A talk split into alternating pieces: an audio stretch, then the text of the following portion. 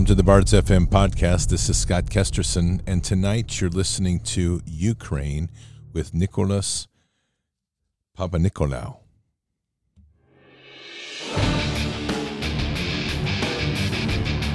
This war is real.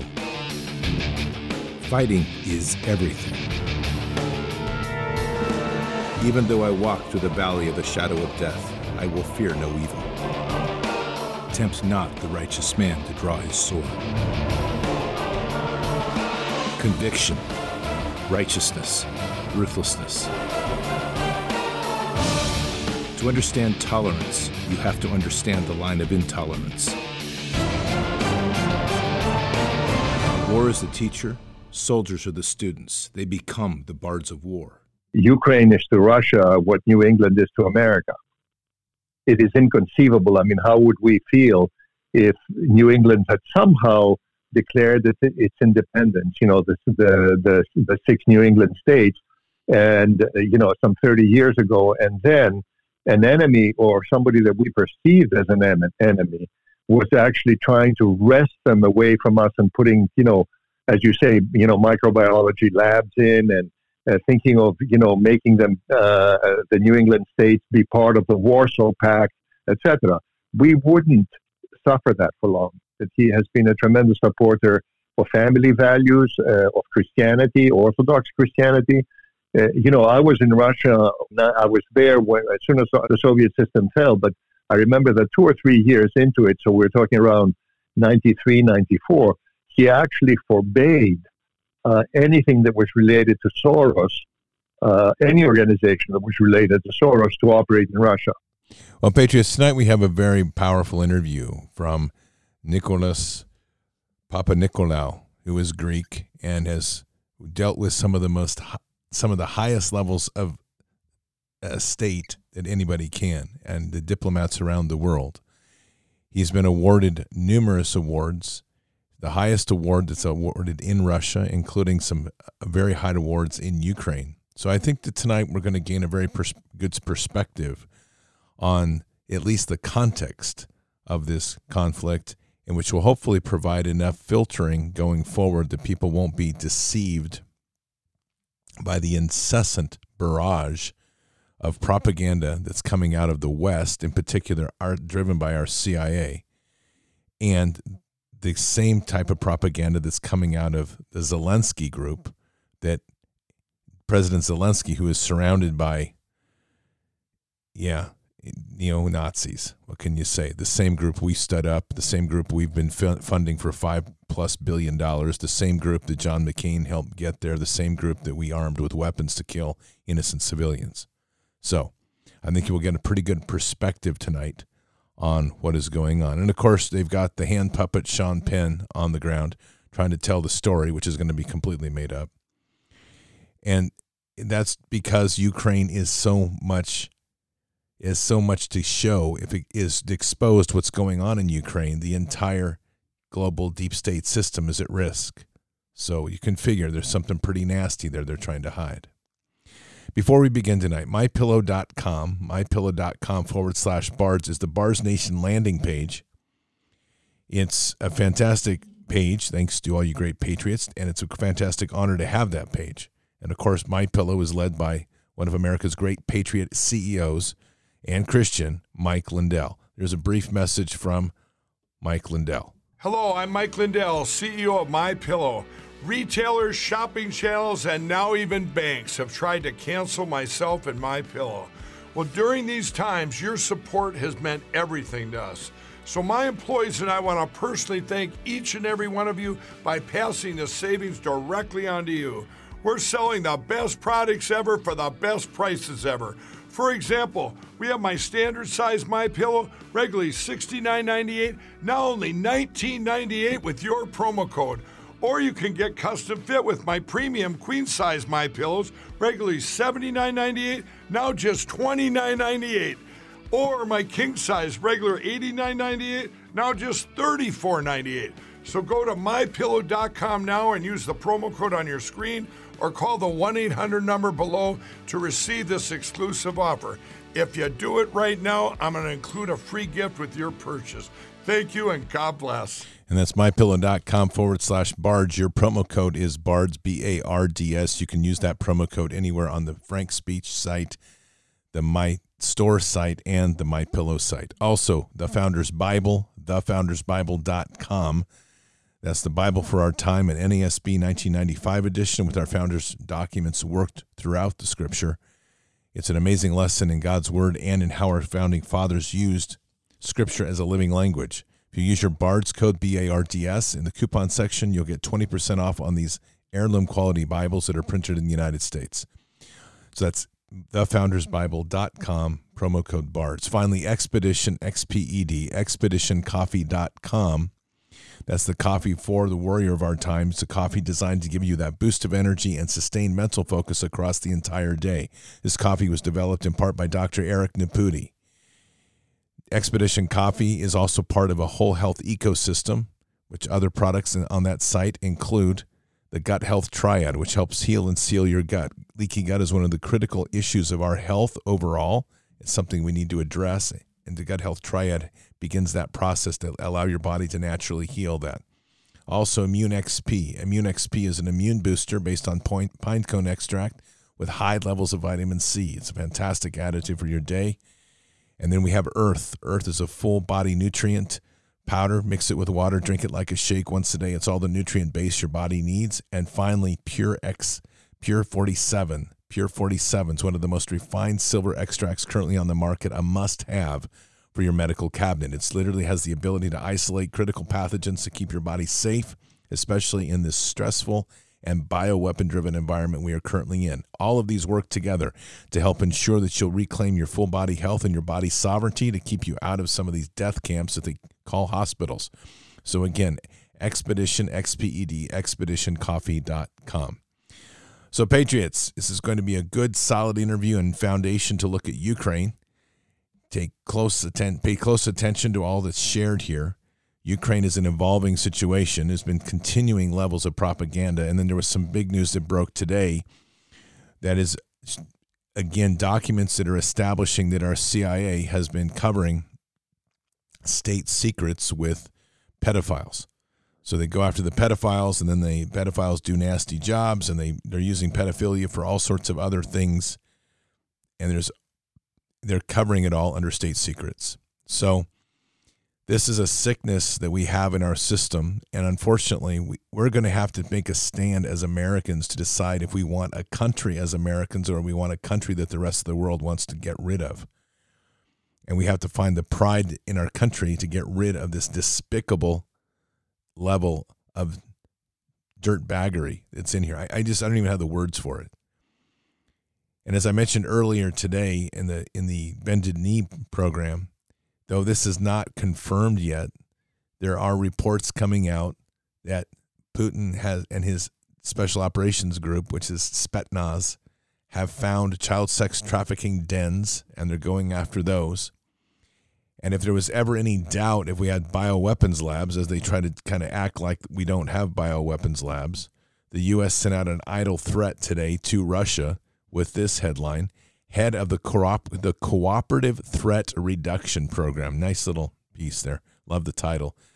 Who is led, which is led by Robert Pope, another nice name, warns that the U.S.'s network of Pentagon run biolabs in Ukraine could unleash deadly pathogens if hit by Russian forces. I doubt that has anything to do with safety and probably much more about a doomsday switch that they're ready to actuate to prevent Russians from discovering how bad of the work is that we were doing over there. The biggest question every single American needs to be asking right now is what are we doing with bioweapons labs in Ukraine? That's just fundamentally that question. And I can answer some of it because they keep exporting it over to places where there are no rules to limit these sorts of things like gain of function research. But the biggest issue is, and ask yourself this over and over how is it that the Pentagon, Department of Defense, NIH, using various cutouts, that's the term in, in the CIA, that's a cutout company. It means it's a company working for them, but it's acting like it's not. How are they using these cutouts to siphon money and to go to Wuhan lab and to go to Ukraine and probably many more places to develop these viruses and why? That's the question. Because there's no there is no functional to use their term threat reduction by putting bioweapons labs in anybody's country. These people are sick and they are using that same method against us, against the people, both with the aerial spraying that we're getting. They're using it with the injections they're putting into people. Don't think that these people are going to stop until we stop them. And this is our taxpayer money funding this. So just keep all that in context tonight. I'll say it, you'll hear it on the interview. I'm going to say it tonight once again. For those of you dialed up about Putin, President Putin, and listening to all this garbage coming out of the media, let me assure you, the Russians and the Americans would make the greatest alliance in history if we could get past the media. Truthfully, get past the media. Russians and Americans would be the best friends ever. And I will say this before the interview then President Putin is welcome on this show anytime he would like to come on. That is an extended offer. So he is welcome to come on, as is Donald Trump. President Trump is welcome to come on, but President P- Putin is welcome to come on this show any day he'd like to come on. So that is said. All right, Patriots, 51 minutes or so of a great interview. I think you will enjoy this. A great discussion with a very brilliant man and who's had an amazing amount of experience and a lot of insight. So here we go. Well, Patriots, I want to welcome today a very distinguished guest, and I will tell you, I'm humbled by this man who I've just recently been introduced to. His name is Nicholas Papa Papanikolaou. He's Greek by origin, but has interacted with some of the biggest heads of state in the world. Nicholas is the recipient of the Grand Cross of St. Andrews of Russia, which was given to him by an organization called the Glory of Russia Foundation, President Putin of Russia was also received the same award.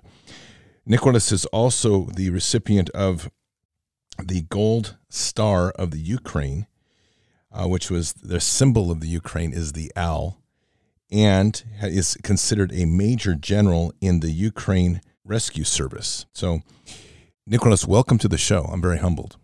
Well, thank you, thank you. It ma- it makes me feel a little bit whether you're talking about me or somebody else. thank you. I've, these things that you mentioned, Scott, are you know by the grace of God, and I, am a believer, so a person of faith. So I think that uh, you know I'd like to give credit to Him for where He's taken me in my life. That's beautiful, and I can totally relate. It's. Uh, Nicholas, let's start with a little bit just about your background. And I'm fascinated. You you are you have traveled the world, and as a person has also traveled the world, but you've interacted at levels of state that are stunning. Tell us a little bit about that and just kind of give us some context about yourself. Well, thank you. Uh, you know, uh, to answer the first part of your question, yeah, I'm Greek. I, you know, I, I graduated from Harvard with a degree in economics, and then uh, I have an MBA from Columbia, and I also have uh, a doctorate uh, uh, in divinity, which I earned later in my life.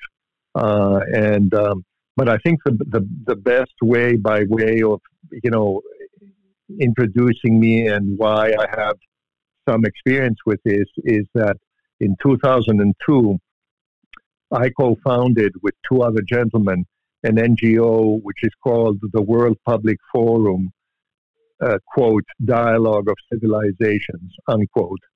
Uh, and I, I co-founded it with somebody called Vladimir Yakunin, uh, who is Russian and who is a four-star general of the KGB and was also chairman of the of the uh, Russian State Railways, which is the biggest company in Russia. They they employ 1.3 million people, and he is presently head of the international department at uh, Moscow State University, which is their Harvard. It's the equivalent of their Harvard.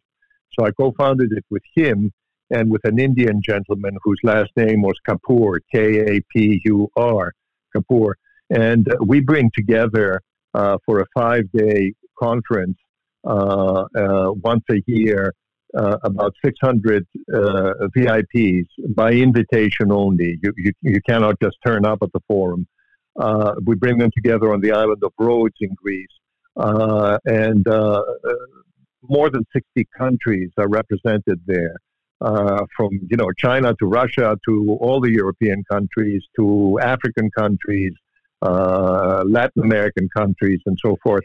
And the the guests include, uh, as I mentioned earlier, they include uh, uh, two or three prime ministers, usually one or two heads of state, government ministers, university professors, and people from from the academic world, and also top religious leaders from every major faith. So there will always be there uh, Orthodox archbishops and uh, cardinals and patriarchs and chief rabbis and chief muftis, etc. And the idea is to put all of these people together uh, in a you know civilized uh, uh, uh atmosphere to get them to talk about interreligious and intercultural issues. Uh, and and so it's it, it's intended to allow people to express themselves, to try to find you know common ground, and we exclude the press from the deliberations inside the NGO, the the uh, the forum, uh, because you know if the press is there and somebody's a political person, they might be reluctant to admit or to say something. Uh, so we exclude the press, but we just uh, the press does hang around at the fringes of the forum, but we give them statements. So the statement has been elaborated by by our committee um, uh, before it goes out. And the, the forum also, we've held sessions at UNESCO headquarters in Paris uh, on occasion and at other uh, venues, but the main venue is on the island of Rhodes uh, in Greece um, every September. So that has given me an opportunity to have uh, time, some serious time with some heads of state, etc., and, and try to figure out for myself uh, and form a personal opinion as to what they stand for, what they really as, aspire to, etc. Uh, and it's been, it's been very informative for me, very educational. So tell us a little bit about this award you received from you know, from Russia. I mean, I'm fascinated by this because you had mentioned that very few people, I think you only said about 15 or 16 people, have received the award, including President Putin. Yes, this is uh, this is awarded by the Glory of Russia Foundation, which is uh, it, it's a it's an organization that uh, uh Putin supported and, and formed uh, to remind people because you know if you were Russian, there were 70 years of a sort of a you know a blank out where you know you you you many people were sort of pushed to be like animals and you know uh, tell the authorities about their brother and their father. Uh, and so Putin wanted to remind Russians of their own history, their culture, etc. Because the truth is that Russia, you know, and Russians are tremendously talented from their uh, ballet to their uh, you know uh, composers, you know musical composers to their authors like you know Dostoevsky and you name it, uh, to their uh, painters. Uh, it, it, it's a it's a country with a rich cultural heritage and also with a rich historical heritage. suffice it to say that where the, we here in the United States struggled through five years of war and untold suffering and killings to uh, eliminate slavery. Uh, in Russia, it was eliminated with one, without one drop of blood being spilled by Emperor Alexander II. So, um, the, the, Glory of Russia Foundation was established to remind Russians of their rich heritage. And in the process, uh, Putin also gave it the right to award what in imperial times had been the highest decoration of the land, which was the, the Grand Cross of St. Andrew. Um, and so uh, the chairman of the uh, Glory of Russia Foundation has the right to award that distinction. And uh, it has been awarded to 15 or 17 heads of state, prime ministers, including to Putin himself. And I was honored by them to, to be a recipient also, though I've never been a president or a prime minister. So it was, uh, it was quite a distinction.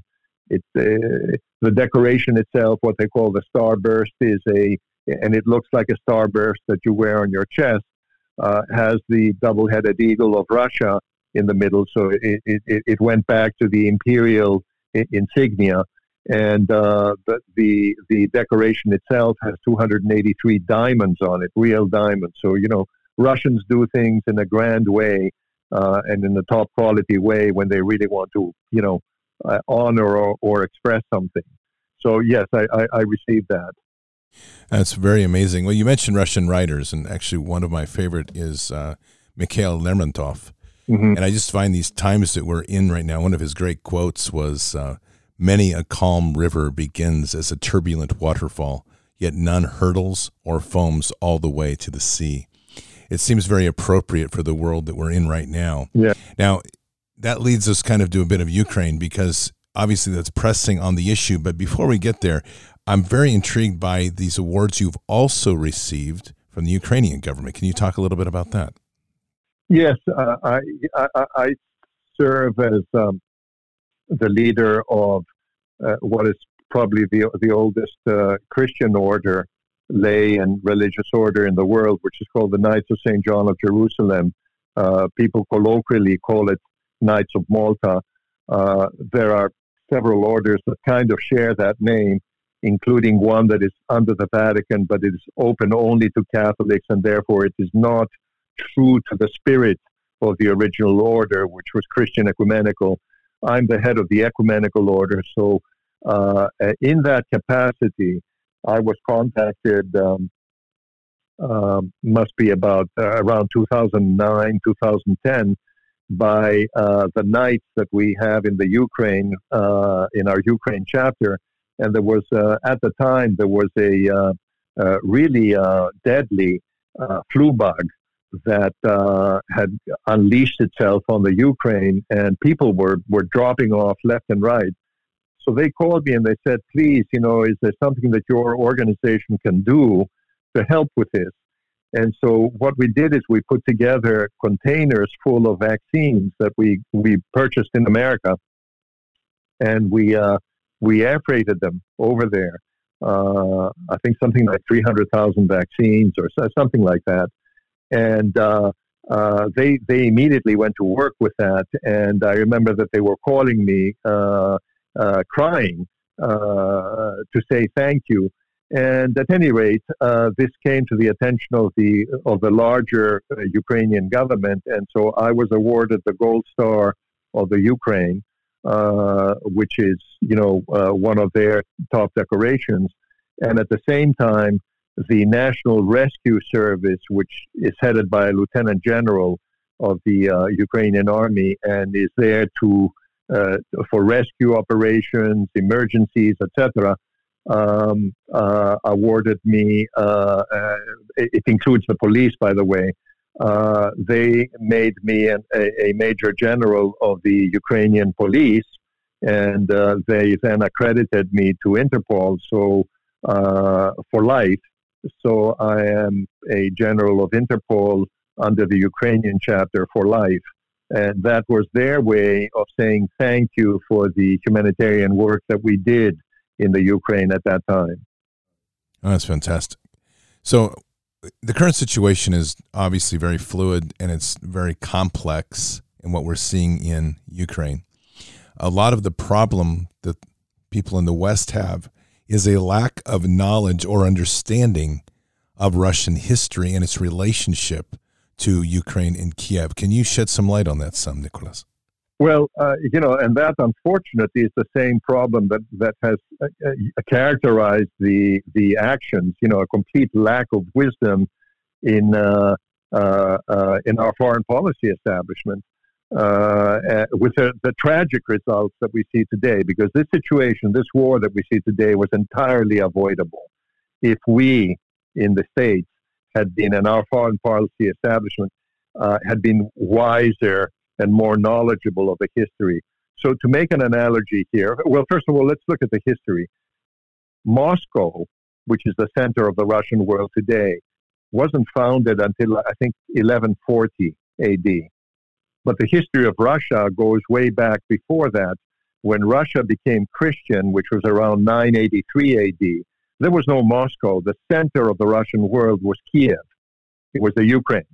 Uh, Tsar Vladimir, who subsequently became Saint Vladimir in the Orthodox Church, was the Tsar at the time, and he was in touch with the Byzantine Emperor at the time, Basil II, and uh, he was tired of the of the um, uh, polytheism and uh, uh, you know the, all, all these weird religions that existed across his kingdom.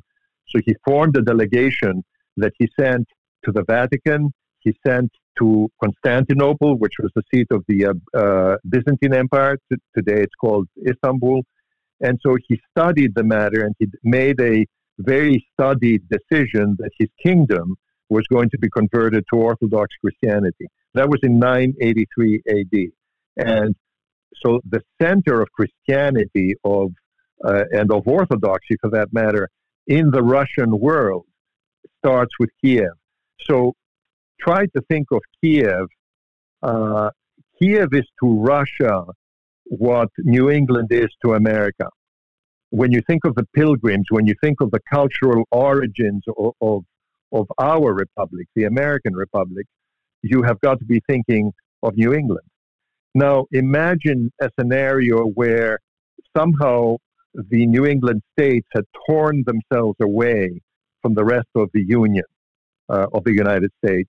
And having torn themselves away, there was a foreign power or powers that we viewed as inimical to us, trying to wrest them away from us, trying to establish, you know, to put missiles right there in New England, trying to establish, uh, you know, microbiology labs and what have you. Well, we would not take too kindly to that.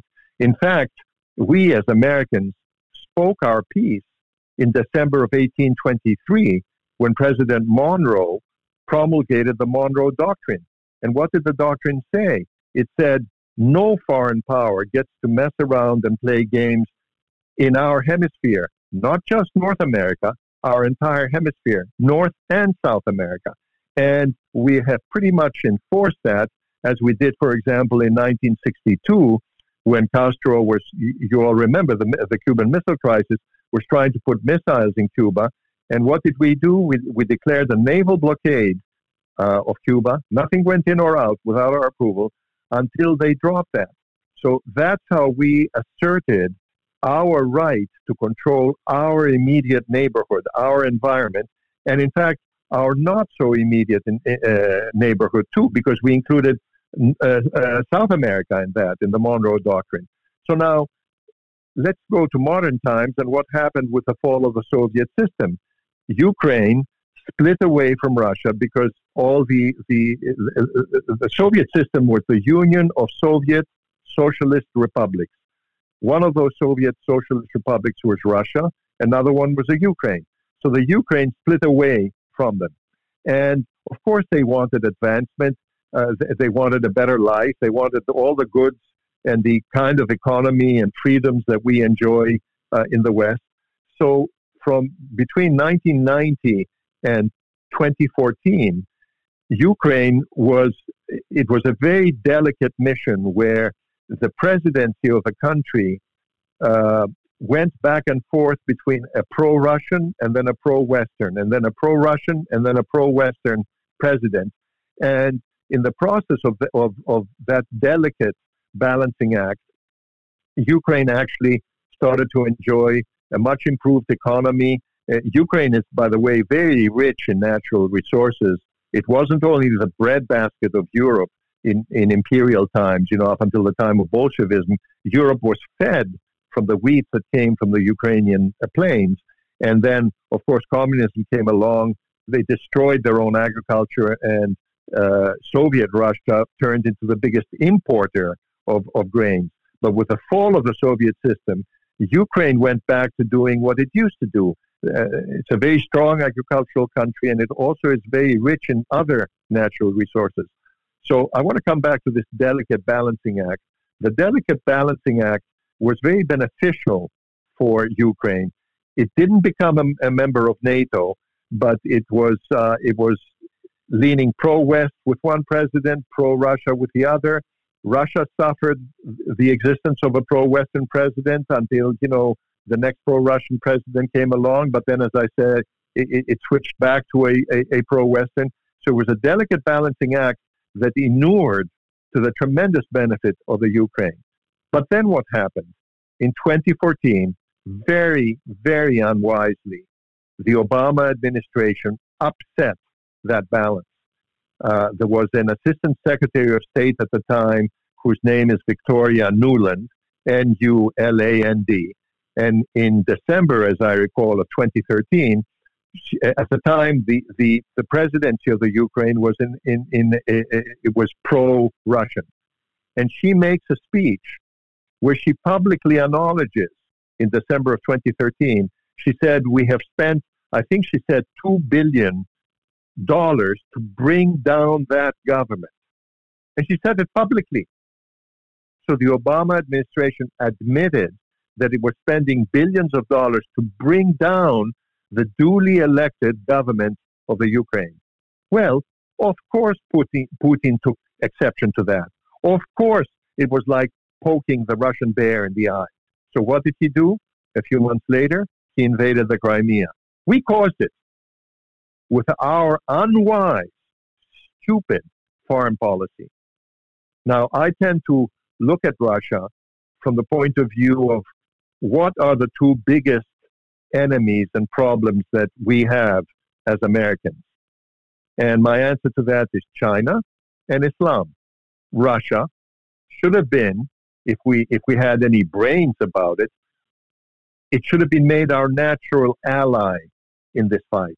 And instead, the Obama administration brought down their government. Victoria Nuland tried to imagine this as an acting Uh, uh, uh, Assistant Secretary of State flew over to Kiev and participated in street demonstrations, what they call the Orange Revolution, to bring down that duly elected government. All we had to do was wait for the next, next election in the Ukraine, which would probably bring a pro Western president, as had been the case between 1990 and 2014. But no, no, no, we had to go and interfere. And so she actually, as serving Assistant Secretary of State, was on the streets in Kiev participating in the Orange Revolution. And we brought the government down at the time. And it was a duly elected government. So, of course, Mr. Putin was angry. And his answer was to take the Crimea. So, my question is if you're going to start poking the Russian bear in the eye, should you not also in advance be thinking of what the consequences are? Should you not in advance be thinking, well, wait a minute, if the Russian bear takes issue with what I'm doing and they react in a violent way, am I in a position, am I willing to defend the stupid act that I've committed with troops? No, I'm not. So then why do it in the first place? So that is what we did in 2014. And I challenge anybody to look up these names that I'm mentioning to you and these facts, and you will see that I'm right. This is what happened. So since 2014, and uh, by the way, it wasn't as though Putin didn't want to to uh, put Ukraine back under uh, a union with Russia. Of course he did, because I come back to the analogy that I gave you before. Ukraine is to Russia what the New England states are to us if those New England states had been separated from us because of politics, world politics, whatever you want to call it, of course, our leaders would have a natural aspiration to draw them back into our union. It's just a natural thing. But we gave him the excuse. And so first he invaded uh, uh, Crimea and took it. And of course, the other fact, which is a plain truth that must be admitted here, is that he has had this plan for a long time. But here's the question during four years of Trump's presidency, did he dare do something like that? No. Why? Because of the force of Trump, because he was afraid. But then comes President Biden and all the unwise Democrat foreign policy establishment that we see now, and Putin da- recalculates and he figures, well, you know, maybe now I can get away with it. And so here we are, ladies and gentlemen, today in a tragedy. Essentially, the, the Ukrainians, they're Russians. it's like trying to distinguish a, a New Englander and uh, let's say somebody from Maine and trying to say, well, you know, he's not American, he's from Maine. Well, they're Russians.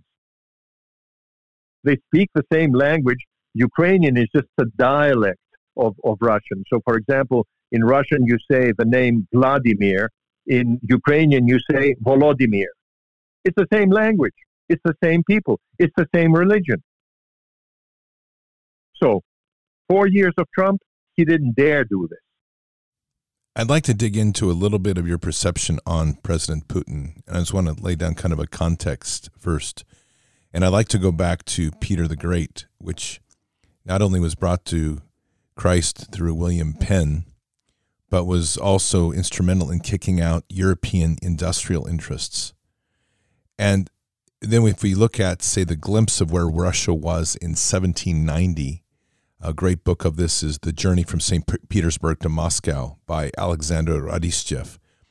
It accounted, it took the account of the massive level of peasant class, which at that point was anywhere from 90 to 95% of the population was an illiterate peasant class.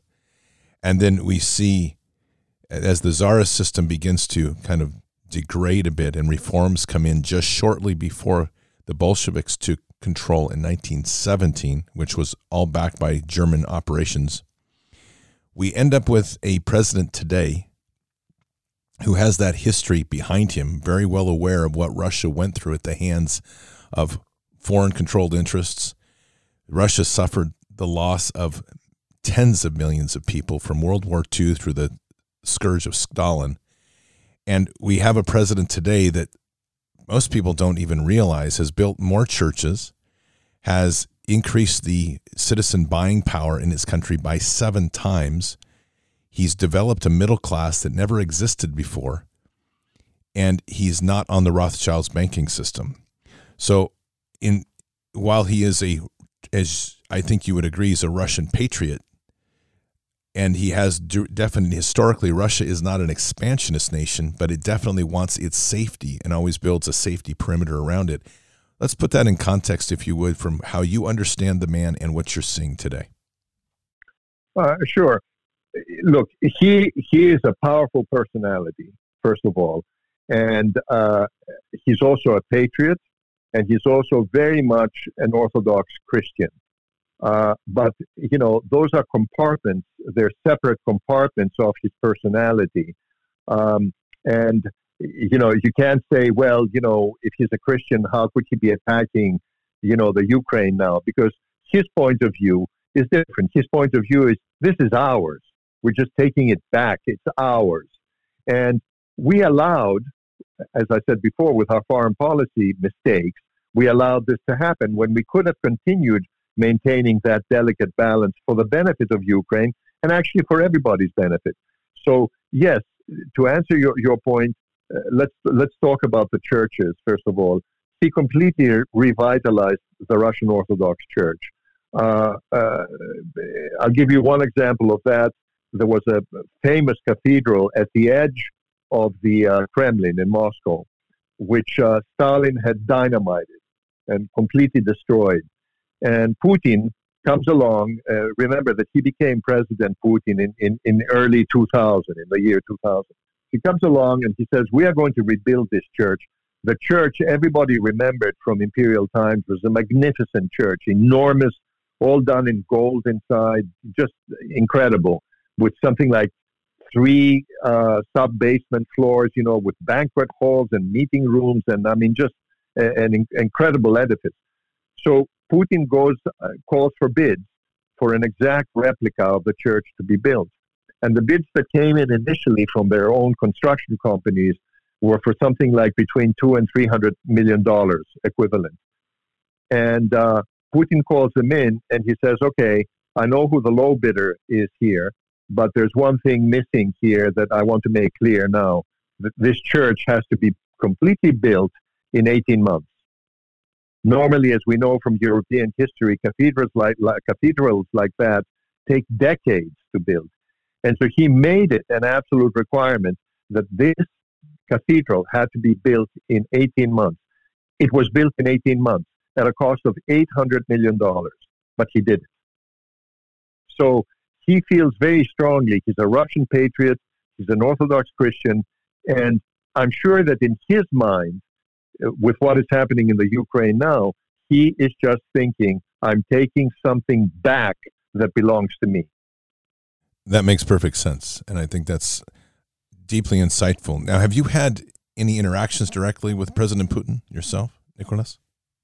Yeah, I've I've met him. Uh, there was a time in in uh, 2004 where um, I received a uh, phone call from my uh, uh, uh, from the Russian members of our World Public Forum committee, and they told me the president has ordered that the holy light be brought up from Jerusalem to to Moscow.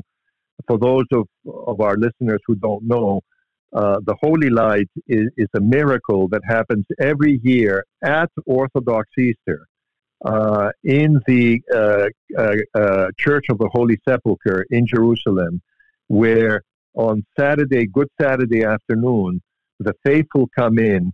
on that particular day, the Israeli police allows 100,000 people to go into the Church of the Holy Sepulchre. So you're packed in like sardines. And so the faithful go in and uh, with unlit candles. And then the, the Orthodox Patriarch of Jerusalem comes in and he uh, disrobes, so he's down to just a tunic, and then he descends into this little chapel that was that is a chapel that exists within the Church of the Holy Sepulchre, uh, which is that that chapel chapel was built allegedly over where the holy grave of Jesus was. And so he descends into that little chapel with two very big candles unlit. And all the faithful that are in the church bring candles that are unlit. And in the early afternoon, mid afternoon of uh, Good Saturday, this miracle happens every year where there's something like a, this, this lightning that comes into the church of the Holy Sepulchre, but the lightning travels horizontally and vertically and diag- diagonally in every which direction, and it lights people's candles. And uh, I was there. I witnessed this miracle myself uh, in 2005. And uh, when the light, uh, when the candle is lit, the flame for the first four or five minutes is actually white and it doesn't burn. So you'll see the faithful in the church uh, they say that they're bathing their, their face in the holy light, and they'll put the, the flame under their chin, and it won't burn. And four to five minutes later, the flame turns yellow and it burns. So it's a miracle. Um, I was there and I actually photographed it, and I, I have the photograph. So in 2004, President Putin ordered that the holy light be brought from Jerusalem to Moscow and then from Moscow, he wanted to he wanted the holy light to flame out uh, uh, to all all of Russia, all over. So every year he sends the presidential plane with at least one of the uh, heads, uh, one of the Joint Chiefs, the Minister of Culture, uh, uh, three or four archbishops of the Orthodox Church, sometimes also the Patriarch of Moscow, uh, to receive the holy light. And so in 2004, which was the first year that they did it, I was called by my associates uh, at the World Public Forum, and I was told uh, the president has ordered that the holy light be brought to to uh, Moscow, and uh, we have a problem. We don't know how to transport it. Can you help us? So I said, yes, I think I can help you. So I put the phone down, and if you all remember, 2004 was the year of the Olympics in Athens and I called the head of the uh, uh, Athens committee, the Athens Olympic Committee, and I said, "Tell me something. How do you transport the Olympic flame from Olympia in Greece to all over the world? By what means do you transport it?" So they told me, "Well, you know, there was a, a, a mining supplies company in the United States that made what we thought was the most, the safest and the most efficient lamp uh, that uh, is not a fire hazard, but also if uh, you know a breeze or a wind blows, it, it, doesn't you know the flame doesn't go out, and that's how we transport it. And so I said, well, how many of those do you have? And they said we have seven. And so I said, well, seven is a big number. Would you sell me two? And they said, no, Mr. Papanikolaou, we're sorry, but, you know, we have to keep them because the model is out of production now. So I said, well, would you loan me two? They said, no, we're sorry, we can't do that either. So I said, well, how can I get them? So they said, well, the only thing we can do is we can give you the telephone number for a mining supplies warehouse company in West Virginia, which is where we got them. So they gave me the number. I put down the phone. I picked it up again, and I called that number in West Virginia, and I got, uh, you know, a typical clerk of a store in West Virginia with, uh, you know, a West Virginia accent. And so I had the model number, and I said, uh, "I'm looking for this lamp. Would you have any?" So he says, "Well, hold on for a second. and he disappeared. And so uh, I was waiting on the phone for about five minutes, and then he comes back and he says, "I've got two brand new ones in the box." So I gave him my my credit card. This was completely a God thing. I gave him my credit card, and he shipped them to me, and then I shipped them to Russia, and that's how they started to get the holy light from Jerusalem to Moscow. So that was in 2004. In 2005, I actually went to Jer- Jerusalem with the Russian delegation to receive the uh, the Holy Flame, and it was really quite an experience. First of all, because you see a miracle happen right in front of your eyes, and uh, secondly, I took the presidential plane back from Tel Aviv to Moscow, and I remember we arrived at about 11 p.m. that night, and uh, Putin had actually ordered the uh, the uh, the um, roads sealed off uh, for, for our you know group of cars, and we drove directly to the cathedral that I mentioned to you before, that was rebuilt at a cost of eight hundred million dollars. And when we entered the cathedral, uh, I, I knew faces and people in in the Russian world, and I can tell you that it was like uh, if you were to walk in at the State of the Union message in America, anybody who was anybody in Russia was there. The Joint Chiefs were there. The Council of Ministers were there. All the archbishops of the Russian Church were there. Uh, Putin himself was there. And so they put me in a position of honor. And so I was standing about 20 feet away uh, from Putin. And then, you know, the, the holy light was, was dispersed uh, from that cathedral to all over Russia the next day on, on Easter, Orthodox Easter Sunday. So there, there's that side to Putin too, and also the side where he has done everything he can to promote family values in Russia. Uh, you know, under the communist regime, the birth rates had dropped dramatically, and the, the population of Russia was actually going down because, you know, people, you know, there was too much hardship. People did not want to bring into the world more than one one child, and so he instituted government programs with cash bonuses, big cash bonuses to every Russian family that would have a second child and an even, even bigger bonus if they had a third child, etc. So there's that side to Putin too that is noteworthy. It's an amazing story, Nicholas, and I think it gives us a deep reflection on the another part of the man. As you say, I mean, he is this is a multidimensional person, and yeah. I think we forget often as well. We or don't spend time understanding even just the the Russian education system and the upbringing of that is much more uh, developed into create a multidimensional person as itself. Everything from classics of music to the as he is, he's a he's a judo master, and he he's an accomplished pianist. He speaks multiple languages. I he speaks German. He speaks German fluently.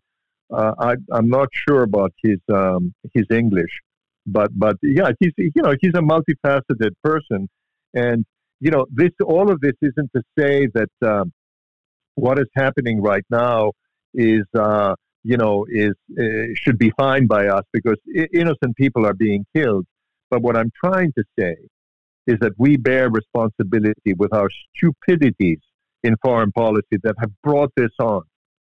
What was so wrong if the Obama administration had just let things be, had let that delicate balancing act continue that Ukraine was had been living under for 25 years. What was so wrong with that? I agree. Obama was an insurgent president designing to very specifically destabilize much of the world and and infuse conflict, which I think he's done an amazing job in his legacy of not only infusing conflict overseas but in infusing division within this country Right. than ever before. And then he had the audacity to say at the end of his term that there has never been an administration that had more integrity and no scandals like his. Uh, very short memory, you know, if you begin with Fast and Furious and the fact that Eric Holder, who was then the Attorney General, was actually held in contempt of Congress. Of course, they didn't go after him as, as they went after uh, uh, Bannon, Steve Bannon now. But to this day, Eric Holder is still under a contempt of Congress citation and, and could be prosecuted. So Obama had the audacity to say that his administration was completely free of scandal.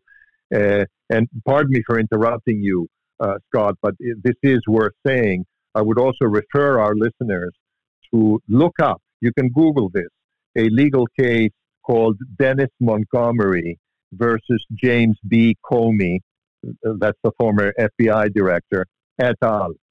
Dennis Montgomery versus James B. Comey. Who was Dennis Montgomery? He was a uh, uh, employee of the CIA, and he was doing work for the Director of National Intelligence with a program called Hammer, which was designed to eavesdrop on the conversations of Americans. He he became a whistleblower in 2017, early 2017. About a year later, in 2018, he turned over to the FBI 600 million pages of stolen transcripts, of transcripts of eavesdropped conversations that, that had been uh, take, that had been recorded under this program. And what he disclosed was that it wasn't only Trump that was being spied on, it was also Chief Justice Roberts and listen to this 159 federal judges. And yet, and yet, Mr. Obama had the audacity to say that there has never been an administration that was so free of scandal like his. Incredible. There is a piece of history that you have that I'd like you to share, and I, I'm aware of it, but it's not something most people know. And it had to do with our Civil War and a Russian ship that came into the West Coast. You, am, I, am I correct about that? Well, yeah, it's it's it's bigger than that. Uh, the the point there for saying that is that the relations between the United States and Russia were always warm up until the time when communism came to Russia. Then we diverged. But a typical example of those warm relations is that during the Civil War here in America, the British Empire saw an opportunity to meddle again and maybe split up uh, this country, uh, which is exactly what they did to Latin America. That's why, isn't it, isn't it something to wonder about how Latin America is a myriad countries, thanks to British foreign policy, but we here in the United States managed to keep North America all in one country. So when the Civil War started here, the British Empire saw an opportunity to to divide and conquer here. And the emperor of Russia at the time was Alexander II. And what he did as a signal to the British not to meddle in America is that he dispatched a large flotilla of the Russian Navy to San Francisco and another large flotilla into New York Harbor. And that was his signal to the British don't meddle in America because you're going to cause a war with me. And the result was that they did not meddle. So the, these are kind of forgotten instances in our history, uh, and in particular in our history uh, of relations with Russia, that we should be mindful of. We had excellent relations with them until the time when communism came. And that is, by the way, why they also sold us Alaska. Does anybody think that the Russian Empire would have sold Alaska to us if we were not uh, friendly with them?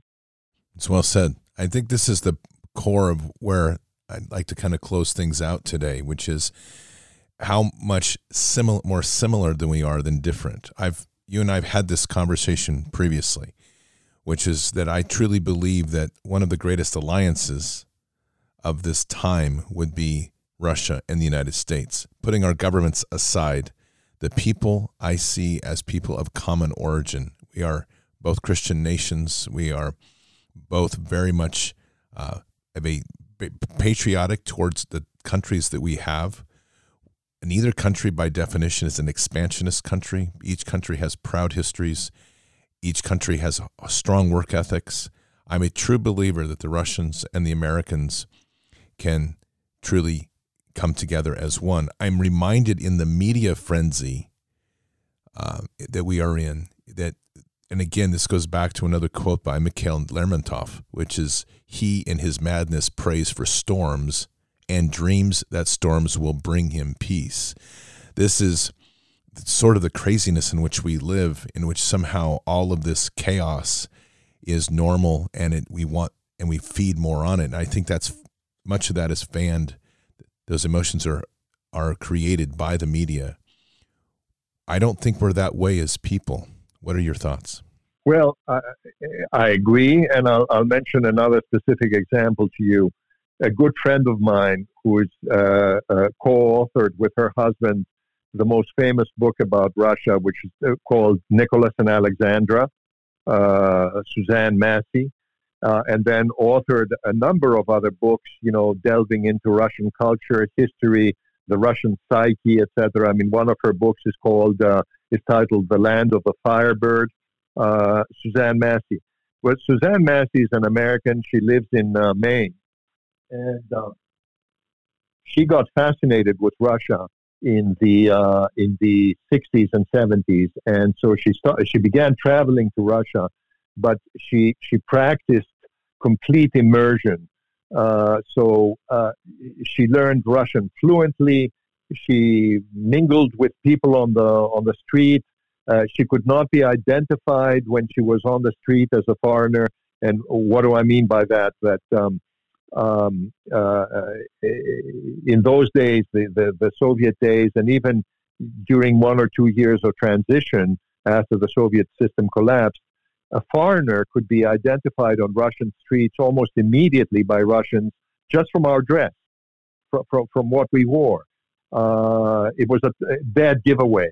So Suzanne Massie went completely local and uh, she, as a result, uh, you know, really got some tremendous insights into uh, Russia and the Russians, et cetera, et cetera.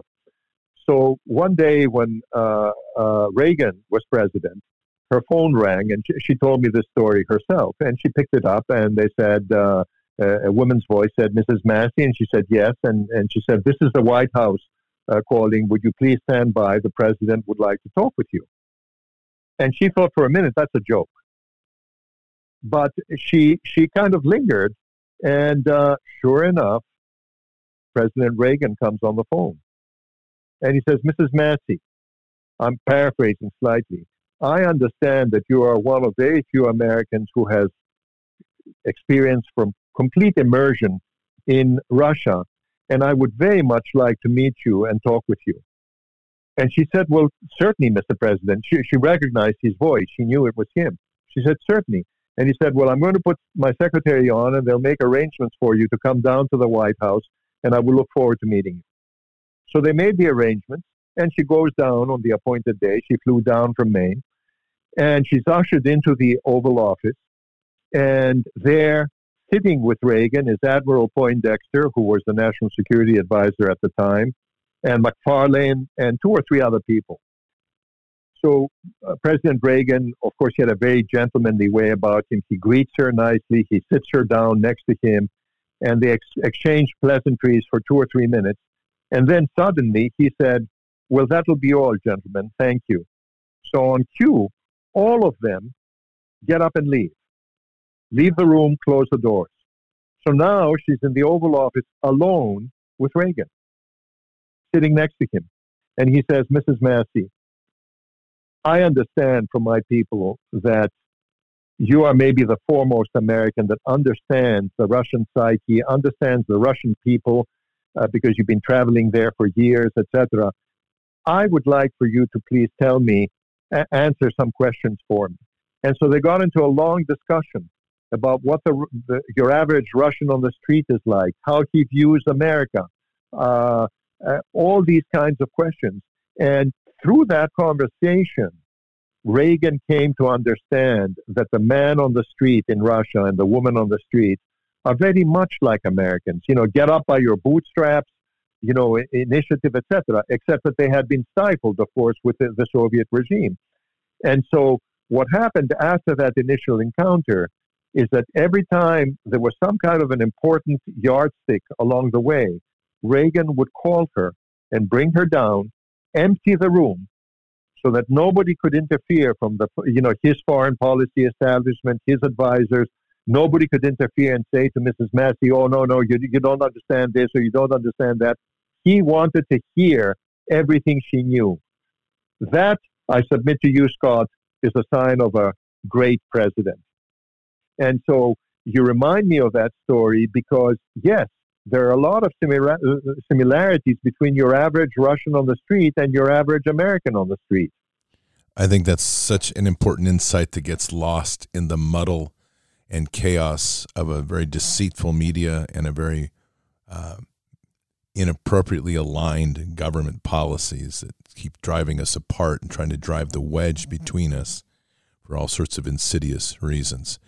But by now we've made su- such a mess, Scott, that that uh, it makes me wonder if anything is redeemable at this point or not. I'm of the belief, Nicholas, that this is redeemable as the people can come to know each other. Mm-hmm.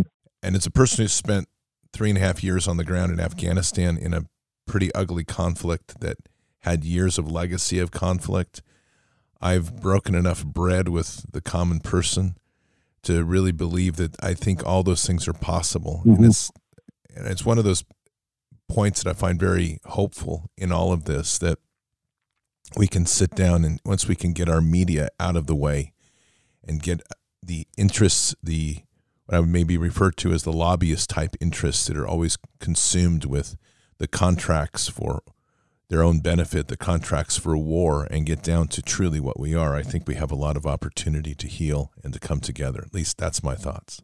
I hope so. Nicholas, we always close with a prayer, and with your permission, I'd like to do a prayer. Sure. Heavenly Father, we want to thank you for this very blessed meeting and this very powerful time we've had together listening to Nicholas's stories and his background to try to provide some light into this very complex time and very complex issues. We are truly reminded, Lord, in Proverbs 2 that my son, if you will receive my words and treasure my commandments within you, make your ear attentive to wisdom. And so, Lord, we pray for wisdom and we pray for the power of your wisdom to bless us and to continue to guide all the work that Nicholas does and to continue to open the hearts of the many that we can start hearing each other, sitting with each other, listening to each other, and truly breaking bread. Guide us, protect us, and we say these things in Christ Jesus' name. Amen. Amen. Amen. Nicholas, absolute pleasure having you on the show today. Thank you very much for coming on. It's a great honor. I'm very humbled, and um, you're all that you've done is uh, is amazing. What you've accomplished and your insights are very valuable. So thank you. Thank you. Well, Patriots, I hope you enjoyed that interview. This is a really amazing man, Nicholas Papanicolaou. I want to read you a quote from Fyodor Dostoevsky from Crime and Punishment. And I would tell you, Russian writers are brilliant. I, I love them. They're uh, deep, deeply philosophical, and I think they've got the salt of the earth in what they write. But he writes this. It's one of his great quotes. You know what irks me the most? Not that they're lying. Lying can always be forgiven. Lying is a fine thing because it leads to the truth. No, what irks me is that they lie and and then worship their lies.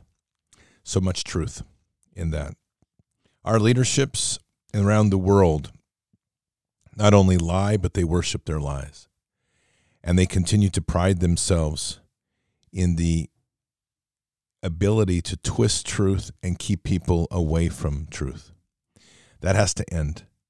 And the only way that's going to end is if we reach out and continue to find ways to communicate with each other, not through the filter of media, not through the bias of media.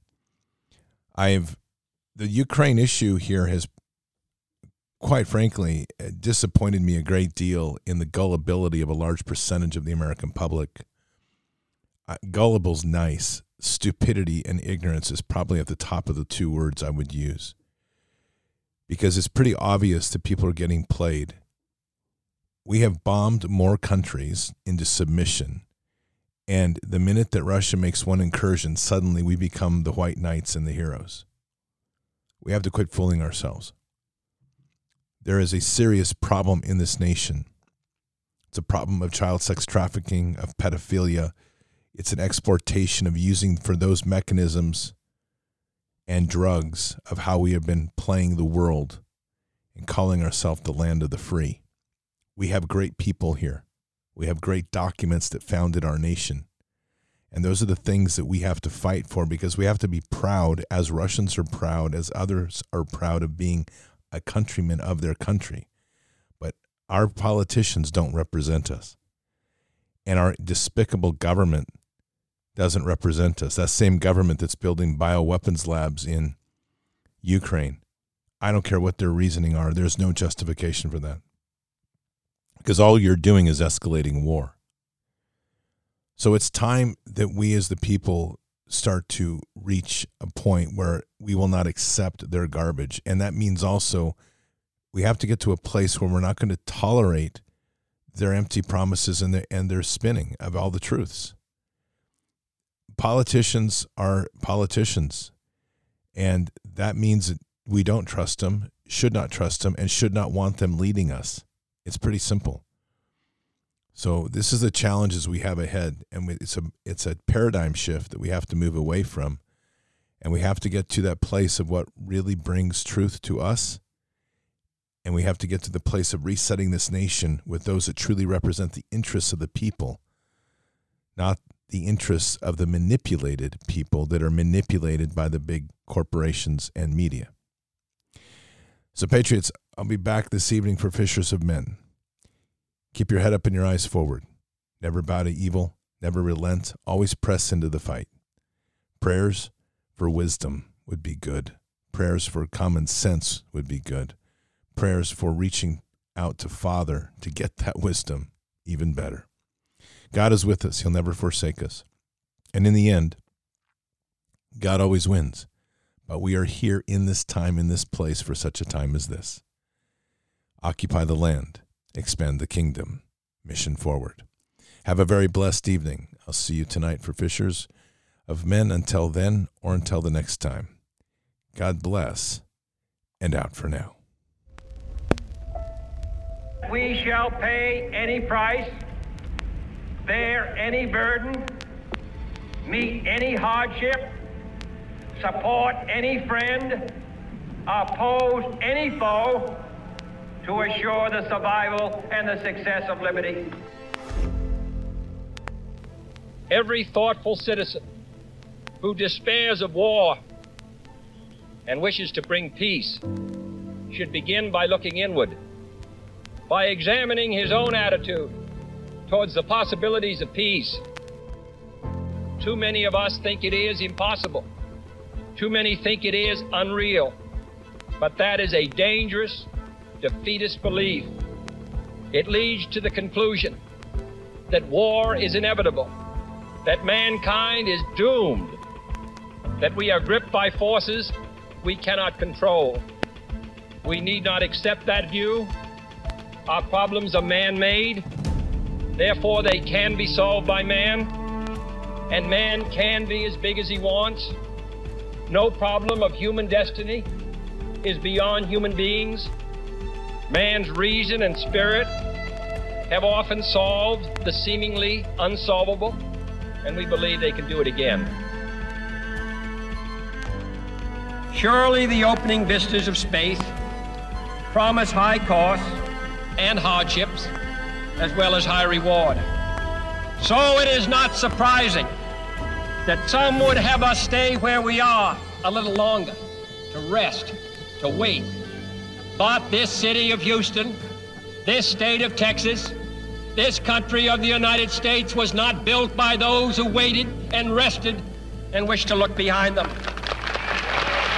This country was conquered by those who move forward, and so will space. We choose to go to the moon in this decade and do the other thing, not because they are easy, but because they are hard. Because that challenge is one that we're willing to accept. The energy, the faith, the devotion which we bring to this endeavor will light our country and all who serve it. And so, my fellow Americans, ask not what your country can do for you, ask what you can do for your country.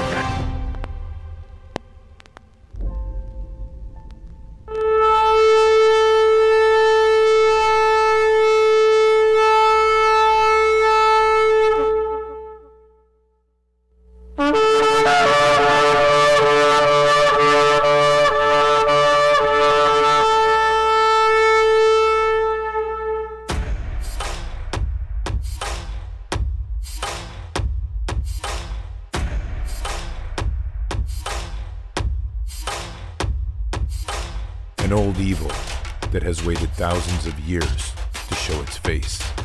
It has only one intent to destroy God's light and to enslave. It has no scruples. It has no rules but one to win at any cost. But we will never bow, for we are the remnant that will hold the line. This is war. We fight. We push. We climb. We never give in. We become the nightmare that evil didn't know could exist. We pray. We stand. We live by the words, In God we trust. We fear nothing. We are the light that can never be extinguished. We are patriots. We are the digital army that will help deliver God's wrath.